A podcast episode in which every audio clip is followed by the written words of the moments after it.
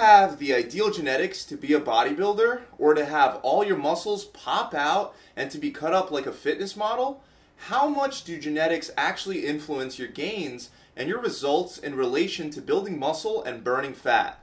Well, as much as I want to say that your genetics have nothing to do with it and it's just all about the hard work, the truth the truth is that, of course, genetics play a big role in your ability to develop your body aesthetically. So, let's talk about some of the things that can be considered a genetic gift for building muscle and burning fat, and also talk about the things that are more so more so of a genetic curse, so to speak. The first thing is your bone structure. For better aesthetics, as a man, you want naturally wider shoulders and a narrow waist along with narrow hips. By having this kind of bone structure, it gives you more of that V look that's ideal for men. For women, we want more of the hourglass shape. So, wider hips, a smaller waist, and a wider bust would be ideal for aesthetics for a woman.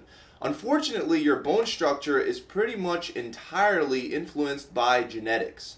Fortunately, there are certain things you can do in order to create more of an illusion of the proper bone structure. For example, if you're a guy with really wide hips and a wide waist, you can work on developing your upper body a lot. So you can try to do a bunch of lateral movements for your shoulders and try to widen out your lats and back and build a big chest. By doing this, you can outgrow your large frame lower body and establish the proper proportions. Also, if you're looking to actually compete in bodybuilding, there are ways to pose on stage in which you present only certain angles to highlight your strong points and to take away the attention from your weaknesses. Next up is hormones. So, two major hormones that influence how fast and how much muscle you build are testosterone and growth hormone even though you can take anabolic drugs to work around lower test and growth hormone levels, I highly recommend you don't uh, because of the consequences associated with taking these drugs. Obviously, higher natural test and growth hormone levels are ideal for building muscle fast. And I have a video about how you can increase your testosterone levels naturally that I'll link up in the description below. Next are the type of reps that you do. Do you go for high reps or low reps? It's believed that total training volume influences muscle size, meaning you can get gains by lifting heavy for lower reps or lifting light for higher reps. However, it's been my belief for the longest time that going heavy while even sacrificing a little form and going with less reps is always better to build muscle. And what do you know? The better blessed individuals are considered to be the guys that have low endurance but can lift a very heavy load for a few reps. Is it a blessing or is it the fact that these guys train heavy? Hmm, I wonder. But before I put the nail in the coffin and say that if you want to build muscle, you should always go heavy, I want you to know that there are a lot of bodybuilders out there that have gotten absolutely racked by going with high reps. So it's possible both ways. But yeah, you should still go heavy. Another factor is if you're born with small fat cells or large fat cells, or if you're born with a naturally lower amount of fat cells or a naturally higher amount of fat cells.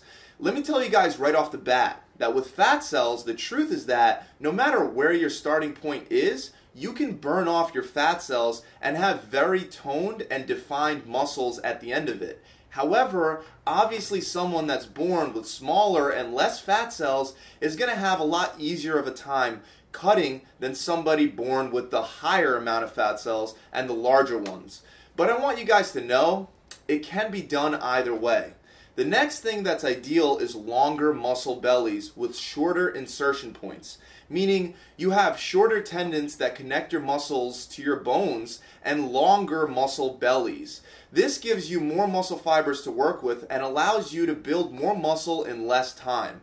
So, for example, if you have a really short bicep muscle or a really short calf muscle that is really high up your leg, it's going to be a lot harder to build up that muscle. And unfortunately, there's not much we can do about the shape of our muscle bellies.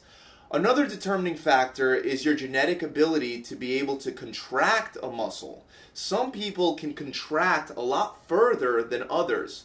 Better contractions lead to more gains. And that brings me to your neuromuscular efficiency, which in the beginning is genetic. But I want you guys to know that you can do a lot to improve your neuromuscular efficiency. It's the ability of your brain to communicate with your muscles, and this can be developed by focusing on working the muscle that you're aiming to grow during your sets. Another genetic factor is how big your calves and forearms are before you start training.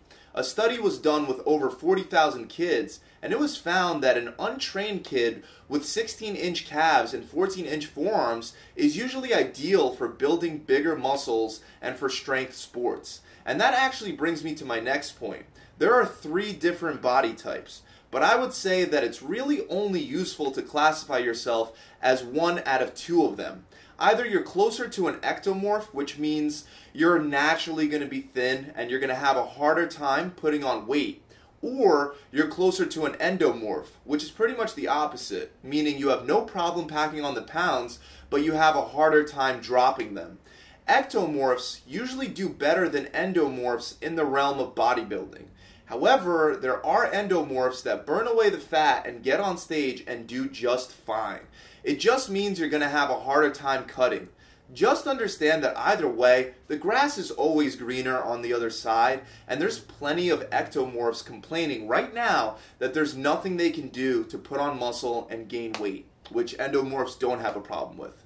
And then the last thing is satellite cells, which are involved in the muscle repair process and are highly genetic.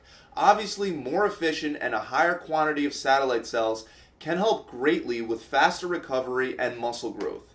So, now with all that said, let's get to the bottom line. You can't control your genetics. You've been dealt the hand you've been dealt. It's time to play and use the hand that you've been dealt to the best of your abilities.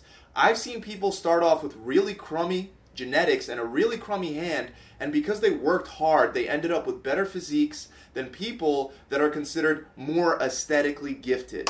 I'm convinced that with hard work, you can lap the competition because most of the competition doesn't want to put in that level of hard work.